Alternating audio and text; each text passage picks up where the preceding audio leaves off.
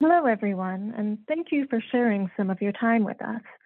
The Reducing Stigma for Improving Maternal Health Virtual Forum is hosted in collaboration through Sync Collective, Avera Research Institute, and through the Great Plains Tribal Leaders Health Board. Funding comes from the National Institute of Health, National Institute on Drug Abuse, and from the Substance Abuse and Mental Health Services Administration.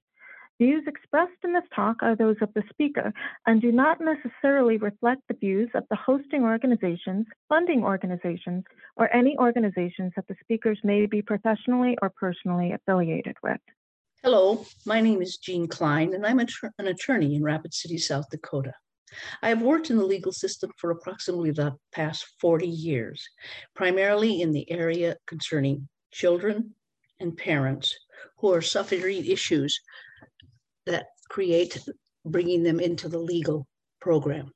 During these years, I have seen the role of alcohol and drug as it is played out in the dysfunctionality of these families and the deterioration of those families. When I first started in this area, alcohol was the predominant factor impacting mothers and children and bringing them into the legal system. The most common drug use prior to 2000 was essentially marijuana, although there were some harder drugs that were coming on the scene. In the past 10 years, however, the abuse of methamphetamines has increased exponentially. In the past, probably three years, almost all of the cases that I have been involved with, the parent or parents have been and are frequent meth users. Many of the children who come in to the court because of meth come in as newborns when the hospital finds by the first testing that that child has meth in their system. I am hopeful, going to set out for you as I talk here today, how the legal system is involved with mothers who have alcohol or drug abuse and how it is, excuse me, how it impacts both their relationship with their children and their own lives. I will indicate to you that occasionally I may be drifting to the side because clearly I have notes that I want to make sure I correctly cover these points and that uh, I could stay on task. To understand the issue of alcohol and substance abuse in pregnancy as it's dealt with in the legal system, it is important to note that there are ge generally only two arenas in which these will come within the court. It is important also to understand that drug and alcohol abuse are most often intertwined with other problems involving a mother and her child. In truth, mothers are often impacted. Excuse me, I have a cat. In truth, mothers are often impacted by their own family and their upbringing. Many are children of mothers who they themselves abused alcohol. And they are in a family in which drug and alcohol abuse is common and uh, substantial. Issues of FAA and FAS are high in these areas, although we may not always directly see the impact of that when working with a family, depending on the knowledge and the ability to recognize and understand those. So for a young mother who is pregnant, these factors play a, excuse me, play a role in how they look at the world they live in. And they are often ingrained within the family and they impact all phases of their lives. I can tell you from my many years of involvement with these cases that the family circle often contains multiple members who are in the legal system in varying ways, and that uh, the connective issue and situation for a pregnant mother may well be one of the many things that preclude her ability to move forward on her own problems. Hey there, you got to stay on the road. It is also true that the same people who are the support system for that mother uh, are counterproductive to her ability to meaningfully deal with her own issues. We are often in the system asking her to make decisions which will require that mother to sever the ties that she has with many family members in order for her to get the strength to elim eliminate drug and alcohol use. That is not an easy and is not uh, what I want to say a, a, a situation in which people can do that in a regular or an uninterrupted scene. When I talk about this, excuse me, I'm going to talk to you about two systems. What I do need to indicate to you is that the legal system does not generally provide assistance and programs to a mother who is pregnant and has no other children.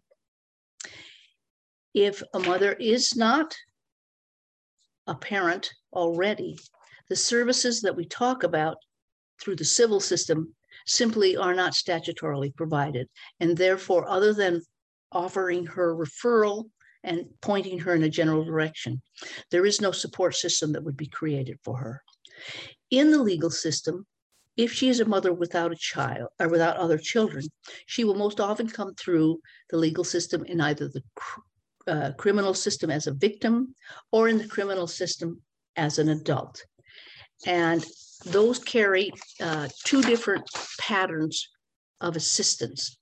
The more limiting, quite frankly, for a protective uh, uh, a mother with abuse issues is if she's a victim. Where a parent comes into the court as a victim, they most often come in as uh, victims of domestic violence. The vast majority of cases which in which domestic violence occur, not all, but the vast majority, also involve drug and alcohol use by the victim and by her perpetrator. So when they come in, the court system is not focused on the victim except to the fact of holding the perpetrator accountable. Criminal court is a fault court. It is not designed at least in Maine, the mainstay, to do the broader social economic issues. We are headed that way, hopefully. But as we sit today, and I will talk about this a little bit as we go forward, uh, that, that offering is quite limited. For a mother who is, as a victim, uh, she is often the reporting person, and she is the first individual that the police department will have contact with. Based upon what she has told them, they will arrest the significant other or spouse who has been the perpetrator. The problem here is that that relationship is often one in which severing that relationship is extremely hard. I have seen mothers who simply cannot cut the tie with an abuser and therefore will draw back into that relationship and the repetition of the violence. The criminal court is woefully lacking to deal with that relationship, except to possibly refer, again, the perpetrator to uh, certain types of counseling, but most often they're put on probation and released and sent back into the system. Because of that, many times mothers will not cooperate with the law enforcement. And um, I can tell you that in that situation, it creates a, um, a I'm not going to say a belief, but a situation wherein victims are not necessarily um, recognized or understood for the issues that they are. And this is especially when a charge has been brought, a mother will not appear at the court, the charges are dropped, the situation will reappear again with a subsequent abuse, and then uh, this the series of things will go on. And because of that unwillingness to participate, many parents are viewed in light of not really wanting the help. The problem is within the criminal system for a victim, the help is not really there. The other way a, um, a pregnant mother might come into the criminal system is as a defendant as a user or abuser of drug and alcohol, and particularly in this day with methamphetamines, many young pregnant or mothers who have recently given birth are charged with the use of methamphetamine. And methamphetamine is a felony. Most of the drugs in the system, except for some small uses of marijuana, are treated as felony charges those are major charges carrying substantial amount of time. And depending on whether it's possession or disposi- uh, uh, distribution of drugs, uh, it can actually carry a mandatory jail time. Again, the system here is not, for the most part, geared towards uh, facilitating uh, redemption, uh, assistance, uh, medical help. It is a fault court. And the major fault is either probation or jail. Now, we are seeing some more um, enlightened, I guess I would like to use words, within the court system on a limited scale, but we are seeing it in regards of how these people can be dealt with. When it's on a general case, they often include the requirements of treatment, residential treatment, uh, uh, daily treatment. Uh, they have people who do, for example, um, daily drug uh, testing. Um, they have both in residential and out of residential care uh, treatment programs. But um, that is really based substantially on telling the parent that's what they must do and then waiting to see if it fails or not. In the past few years here in Pennington County, and there's a few other counties, uh, Sturgis, and I think there may be some in, in Minnehaha County, they have started programs of what we call specialty courts. We have a veterans court, we have a drug court, we have a DUI court, and we have a mental health court. These are uh, courts that are specifically carved out. Each one is covered by a specific judge, and the probation officer who is assigned to this court, there's two or three, I think, for each, has a much more detailed and a much more uh, hands on involvement. For the individuals who are assigned to this uh, court, that being the parent, for example, the uh, mother who's expecting, they they um, must pass certain specific requirements. They must have pled to the charge. Uh, it's conceivable that they could have what's called a suspended imposition, but what basically is put in place, whether it's a suspended imposition of, of the charge itself or whether it's a general plea of guilt, is that a period of jail time is placed over them. It is then suspended and they are sent to work in the uh, specific court veterans, DUI, drugs, or mental health. That court is a much more holistic court it approaches the needs of that person with a specific goal to try and bring them through a process which will help them stay away from drugs, stay away from alcohol. Uh, it's also geared to oftentimes help them seek employment. It's the closest thing we have to uh, an actual um, civil process within a criminal system. Jail time is held over them, and if they do not finish, or, or they can be sent to jail. However, if they work through that program, uh, and it's about a year, year and a half to go through it, they uh, and succeed. They uh, have many more skills uh, than they had just going through the regular criminal program. For one of the things that's um, I believe is very beneficial is if if a parent, if a pregnant mother were assigned to this court, she would already have had to agree and to have gone into some type of treatment program. And that when that program is completed, she meets at least once a week with other individuals who are in the same program, going through the same issues. Uh, they meet with the judge, with the uh, probation officers, and with anybody else that they feel really needs to come into this. The goal there is to keep them on track, to point out if there are issues or failures, if there are concerns, to immediately address those if they can, and to, to make sure that they are pretty consistently monitored and helped. It, it is vastly different from the courts that, uh, the regular courts.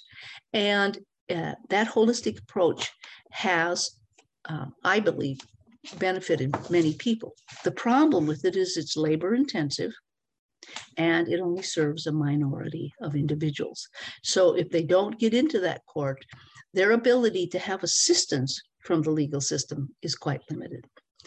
The other court, and this is the court which I, for the past 40 years, have been, been involved. Um, and if I'm going to just deviate here for a little minute to try and explain that um, this we call, sometimes call it the children's court we have, uh, it's literally called uh, uh, the Abuse and Neglect Court. It's a, a court that's um, not accessible to the public. Um, it, it's a many layered court because of the various mechanisms that are involved. We have a lot of uh, collateral people who are involved, primarily working through the Department of Social Services.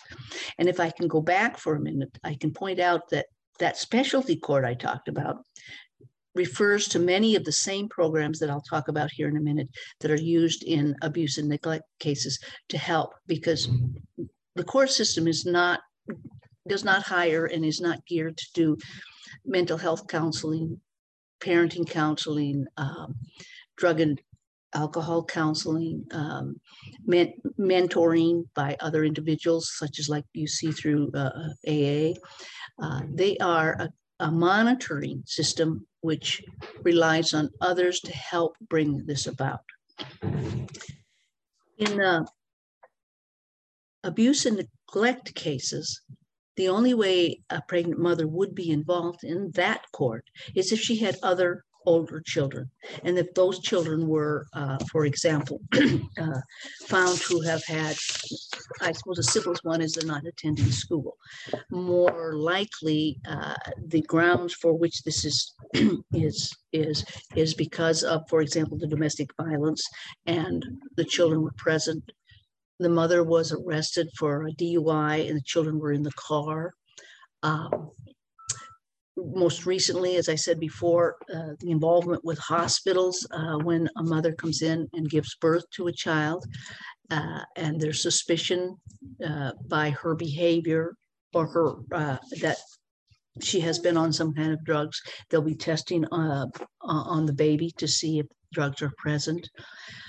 Um, others are where we have children who uh, appear at school and have had bu- uh, bruises, and the mother is living with a, a, a, domestic violent person who not only injures her but injures the children. So, what brings them in oftentimes is not directly the drug and alcohol issues, but I can tell you that in 90 to 100% of the cases, drug and alcohol are tied up in that problem and are a contributing factor to that problem.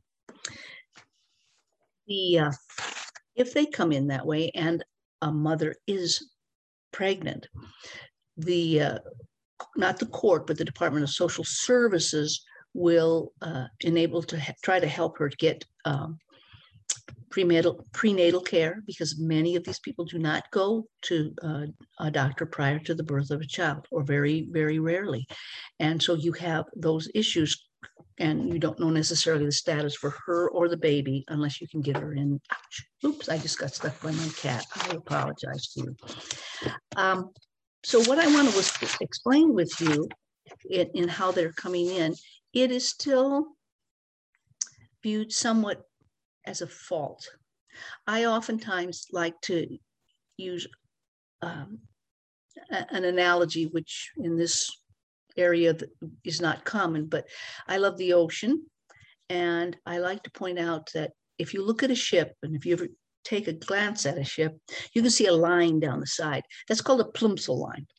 And if a ship is overloaded such as a parent would be overloaded with drug and alcohol issues, it will fall below that line and the ship could sink. Well, families are kind of ships. And where they have those issues, those plimsoll lines are uh, of problems and issues, is what will eventually bring them into the system. It's viewed somewhat of a fault. They have done something inappropriate. And as I like to tell the people, that it's better to look at it not under the criminal fault actions, but under civil, that there's a negligence there. Now, there can be abuse, and I'm not saying that there isn't, and we often have abuse in cases, but uh, it is better when we're working on these cases, and for the most part, uh, that is the attitude and the belief that we're looking at the issues not necessarily the individual facts that brought them in. The individual facts that brought them in will serve as a basis for the state's attorney to file a petition and for the state to retain custody of the children during the pendency of the matter. But the actual day to day work, which we'll, we'll, be talking about here in a, excuse me, in a minute, uh, is what will indeed impact uh, where we are at the end of this civil case. I need to let you know that when a child is taken into custody by the department, it's usually, know, it's almost always with uh, the assistance of law enforcement, and a request is sent to the state's attorney's office to initiate an action. Uh, these children are removed and taken from their parents' custody and there's always the potential that if things do not work out, they can ultimately be permanently removed from those parents' custody. Uh, when the children are removed, there's an emergency hearing approximately 72 days or 72 hours after the removal. In Pennington County, we usually have hearings on Mondays and Thursdays. And uh, at the time of that hearing, attorneys are appointed for the children and for the parents. The parents are given at least a background description as to why the children are in care. And the court will then set what's called as an advisory hearing. At the advisory hearing, which is usually about 30 days out from this initial emergency hearing, the parents will appear with their attorney. The, the state's attorney will either read or they'll waive the reading of the actual petition. And the parents will either admit to what it, or to some or all portions of what's gone on, or they'll deny and an adjudicatory hearing, excuse me, will be set up.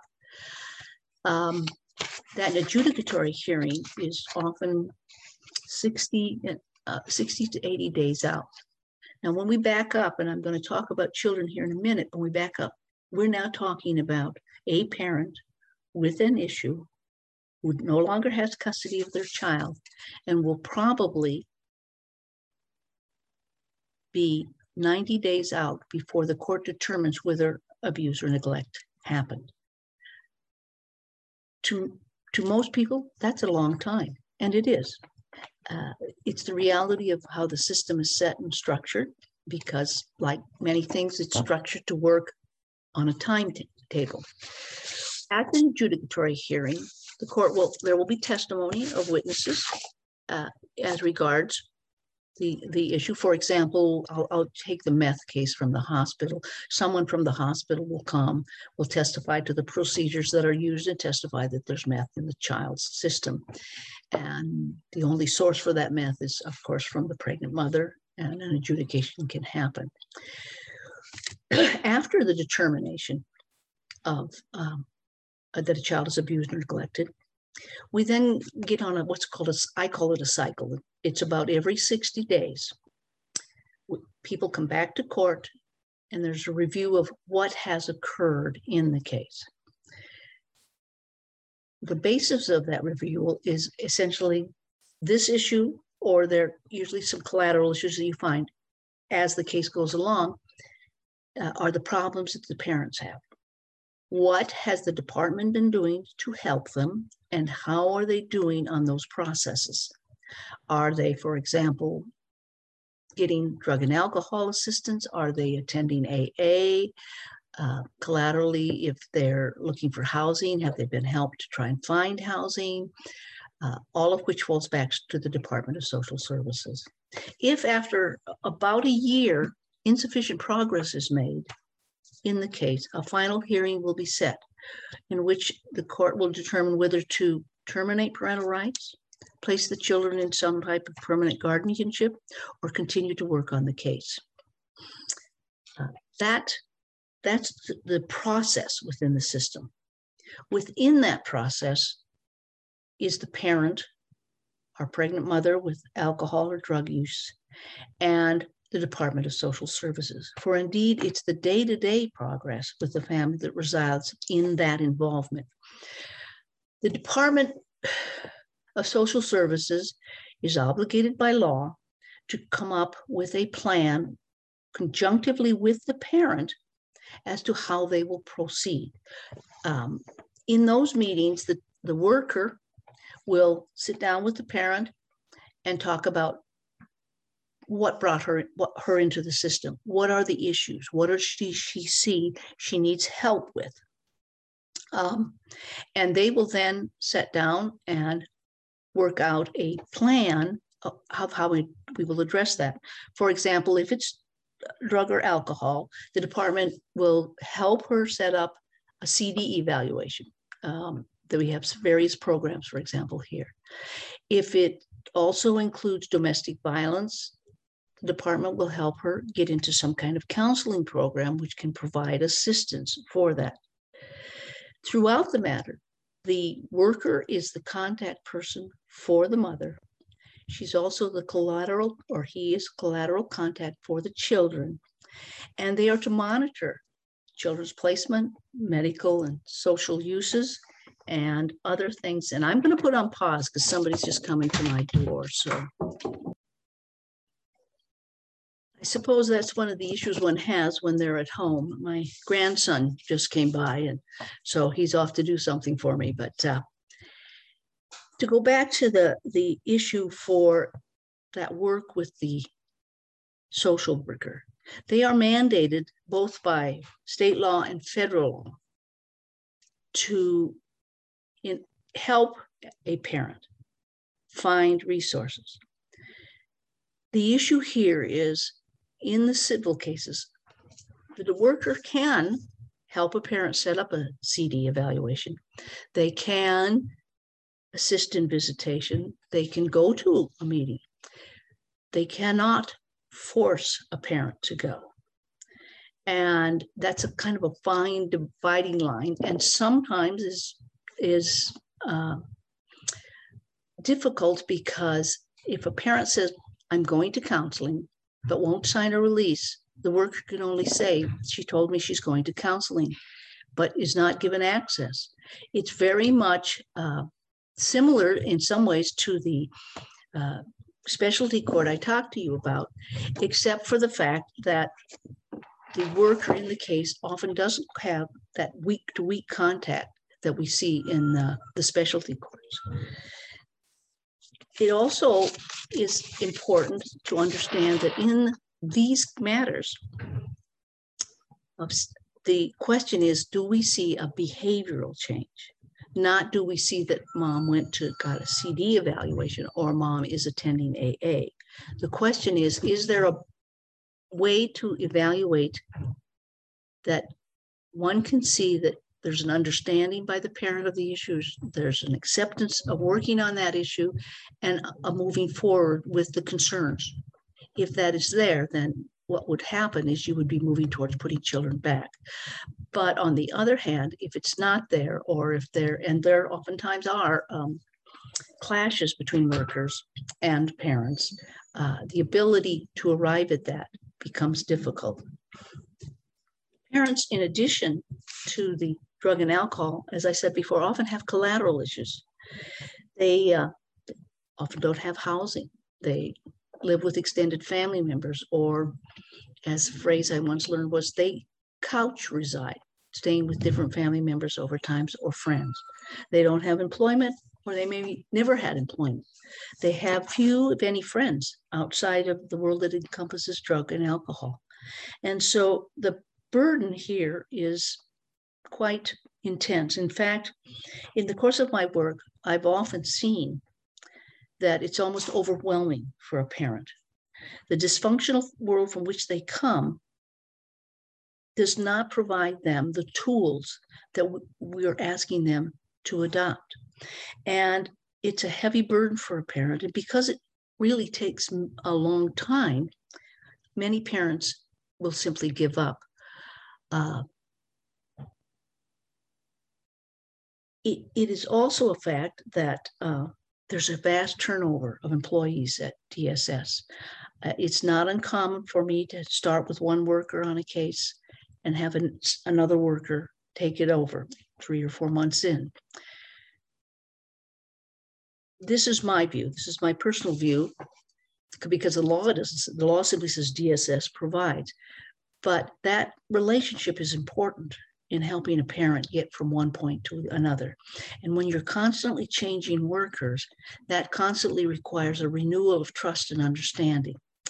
And that too can make it more difficult for a parent to succeed. The solution would obviously be if the state would pay more to DSS workers. I talked to somebody the other day who pointed out that a DSS worker makes just about what a employee at McDonald's makes. And yet I somehow don't think the role that is played in life by the chef in McDonald's could compare in any fashion to the role that a DSS worker would play in somebody's life. Um, we also have uh, sometimes limited understanding. I'm, I'm going to talk a little bit in just a couple of minutes here about race and class in this, but it would be fair to say that most, not all, but most workers are young. They come from solid families. They don't have the issues that these families. And until they've been around for a while, they've never really seen this dysfunctionality. I can say that because when I first started in the practice, I was in the state's attorney's office and I worked in these cases. And I had grown up here in Rapid City and I had absolutely no meaningful knowledge that this type of these types of situations were there. And that it took me a fair amount of time to begin to understand and recognize the burdens and the problems that this court was trying to address. And that's the same thing that goes with workers, and it can create the same or similar problems for the ability of the parent to successfully complete the program. Also, I, I need to point out that throughout this, children, although they're the reason we do this, and they do have attorneys who are appointed to them, they're never in the court. And their, their involvement is sort of like it's on the side. When a child is brought in and placed in either foster care or some type of residential program if they have needs of their own, or if they're uh, placed with extended family, their contact with their mother is limited, usually to one hour once a week. If it's with a family member and there's comfort there, it can be expanded. If it's a newborn, uh, I consistently ask for at least two hours a week. If you look at our state uh, visitation guidelines for parents, for a, and it would be a father, um, it's at least three hours or two hours, three times a week but both the financial ability to provide it and supervise it has not been invested by our state, and that makes it difficult. It also, but it makes it difficult for the children. They get to see their parent, their their soul of their lives, one time a week. They are often placed with strangers who can be very loving and very kind, but still strangers. Uh, they're they're moved from their schools and uh, basically may or may not get contact with other extended family members, although the possibility is there. What that means for the child is this is a limbo, and it's a limbo they stay in until the matter is resolved. Um, I often like to say to people if I had been dating the man of my life and he told me well i can't give you an answer for 90 days and then it'll all depend my ability to trust and to be involved with him would be limited. For kids that's a burden that's there as well. The last area that i was asked to address and it permeates this matter is the question of race and class um, i only need to say pull up the uh, Pennington County inmate list uh, of people who are incarcerated. And you can see that it's a disproportionate number of Native Americans. You can see what the charges are, but it really doesn't matter. It's a disproportionate number of Native Americans who come within that system. If you could, which you can't, but if you could pull up a listing of DSS cases in the state, these civil cases, these abuse and neglect cases, you would likewise see a disproportionate number of them are Native American cases. It's the same for the juvenile. So there is an issue and the other issue is poverty. Poverty means that on their own, they don't have the ability to uh, reach out to many of these services. They don't have the knowledge, they don't have people that they can contact. The thing to note here, though, is that it is, in regards to Native American, they are essentially entering a non native world. It is hard sometimes to understand, and I've talked with tribal members and others, uh, and my own family has Native Americans. The difference between viewing this world by a Native American and viewing this world by a non, by a white. And for that Native American, the court system is not and does not have any real ties to the culture of the Native American. The judge is white, the state attorney is white, the vast majority of the attorneys are white.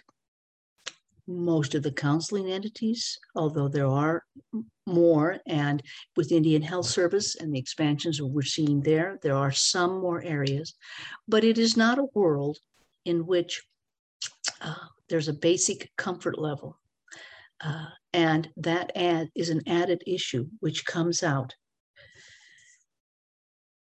In 1978, federal government passed the Indian Child Welfare Act, which increased the legal responsibility for providing service to a higher level. And I believe on many levels it has. DSS is much more proactive in helping families, much less blaming uh, and uh, generally recognizing that the need there requires simply more than simply giving someone a list of things they need to do. Uh, it's somewhat less confrontational, but there's still a long way for it to go to know and understand that Native Americans are not white Anglo Saxons. They are not, their view of the world and their ability to deal with it is different doesn't make it wrong. It's just another culture. And sometimes I feel, as I work through these cases, that that is hard to be recognized, not on a malevolent level, but mostly on an ignorant level. And you can't guarantee when you see changeovers with the department and still the view of fault that um, we can improve, improve on that. There's because of that sometimes there's a lack of communication between the entities that provide service and the family they're trying to help. When the communication is good things are better. When they are not good they are not better. And we have yet to figure out how to resolve that issue i like to say i don't know if i like but i believe you need to understand that we do not provide the funding and mechanism to address the complexity of these issues in a meaningful way.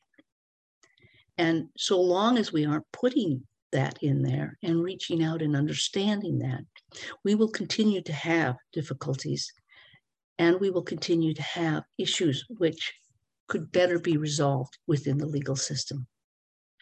I understand that we're going to be doing a, a live presentation in January. If my discussion here has in any way brought up questions or disagreements, please let uh, people know here. I will certainly be there. Um, I'm so glad to see that there's an outreach here.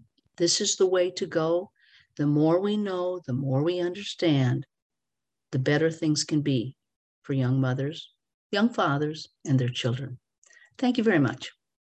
Hey everyone, thanks for listening to our series. If you're interested in learning a little bit more about the Synch Collaborative, then you can check us out on Facebook at Project Synch. That's S Y N C H. And if you're interested in participating in a couple of our projects, you can email us at projectsynch at avera.org, or you can call or text us at 605-667-0035. The Great Plains Tribal Leaders Health Board has some great information and resources available. If you're interested in knowing a little bit more about tribal treatment resource, uh, you can check out their Tribal Treatment Services Resource Guide on their website at bhr www.gtchb.org.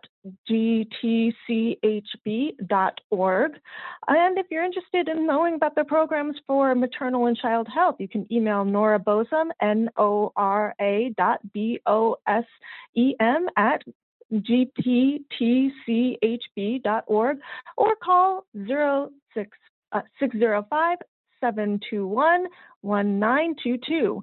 Uh, if you're interested in knowing more about the tribal opioid response, you can email Staci Eagle Elk at staci dot e-a-g-l-e-e-l-k at gptchb.org or call at 605-721-0327. For more resources about substance use or addiction centers in South Dakota, you can check out the addictionresource.net uh, at Best Drug Rehab Centers in South Dakota. Or for general help, you can call across the state of South Dakota the 221 Helpline, 211 Helpline Center.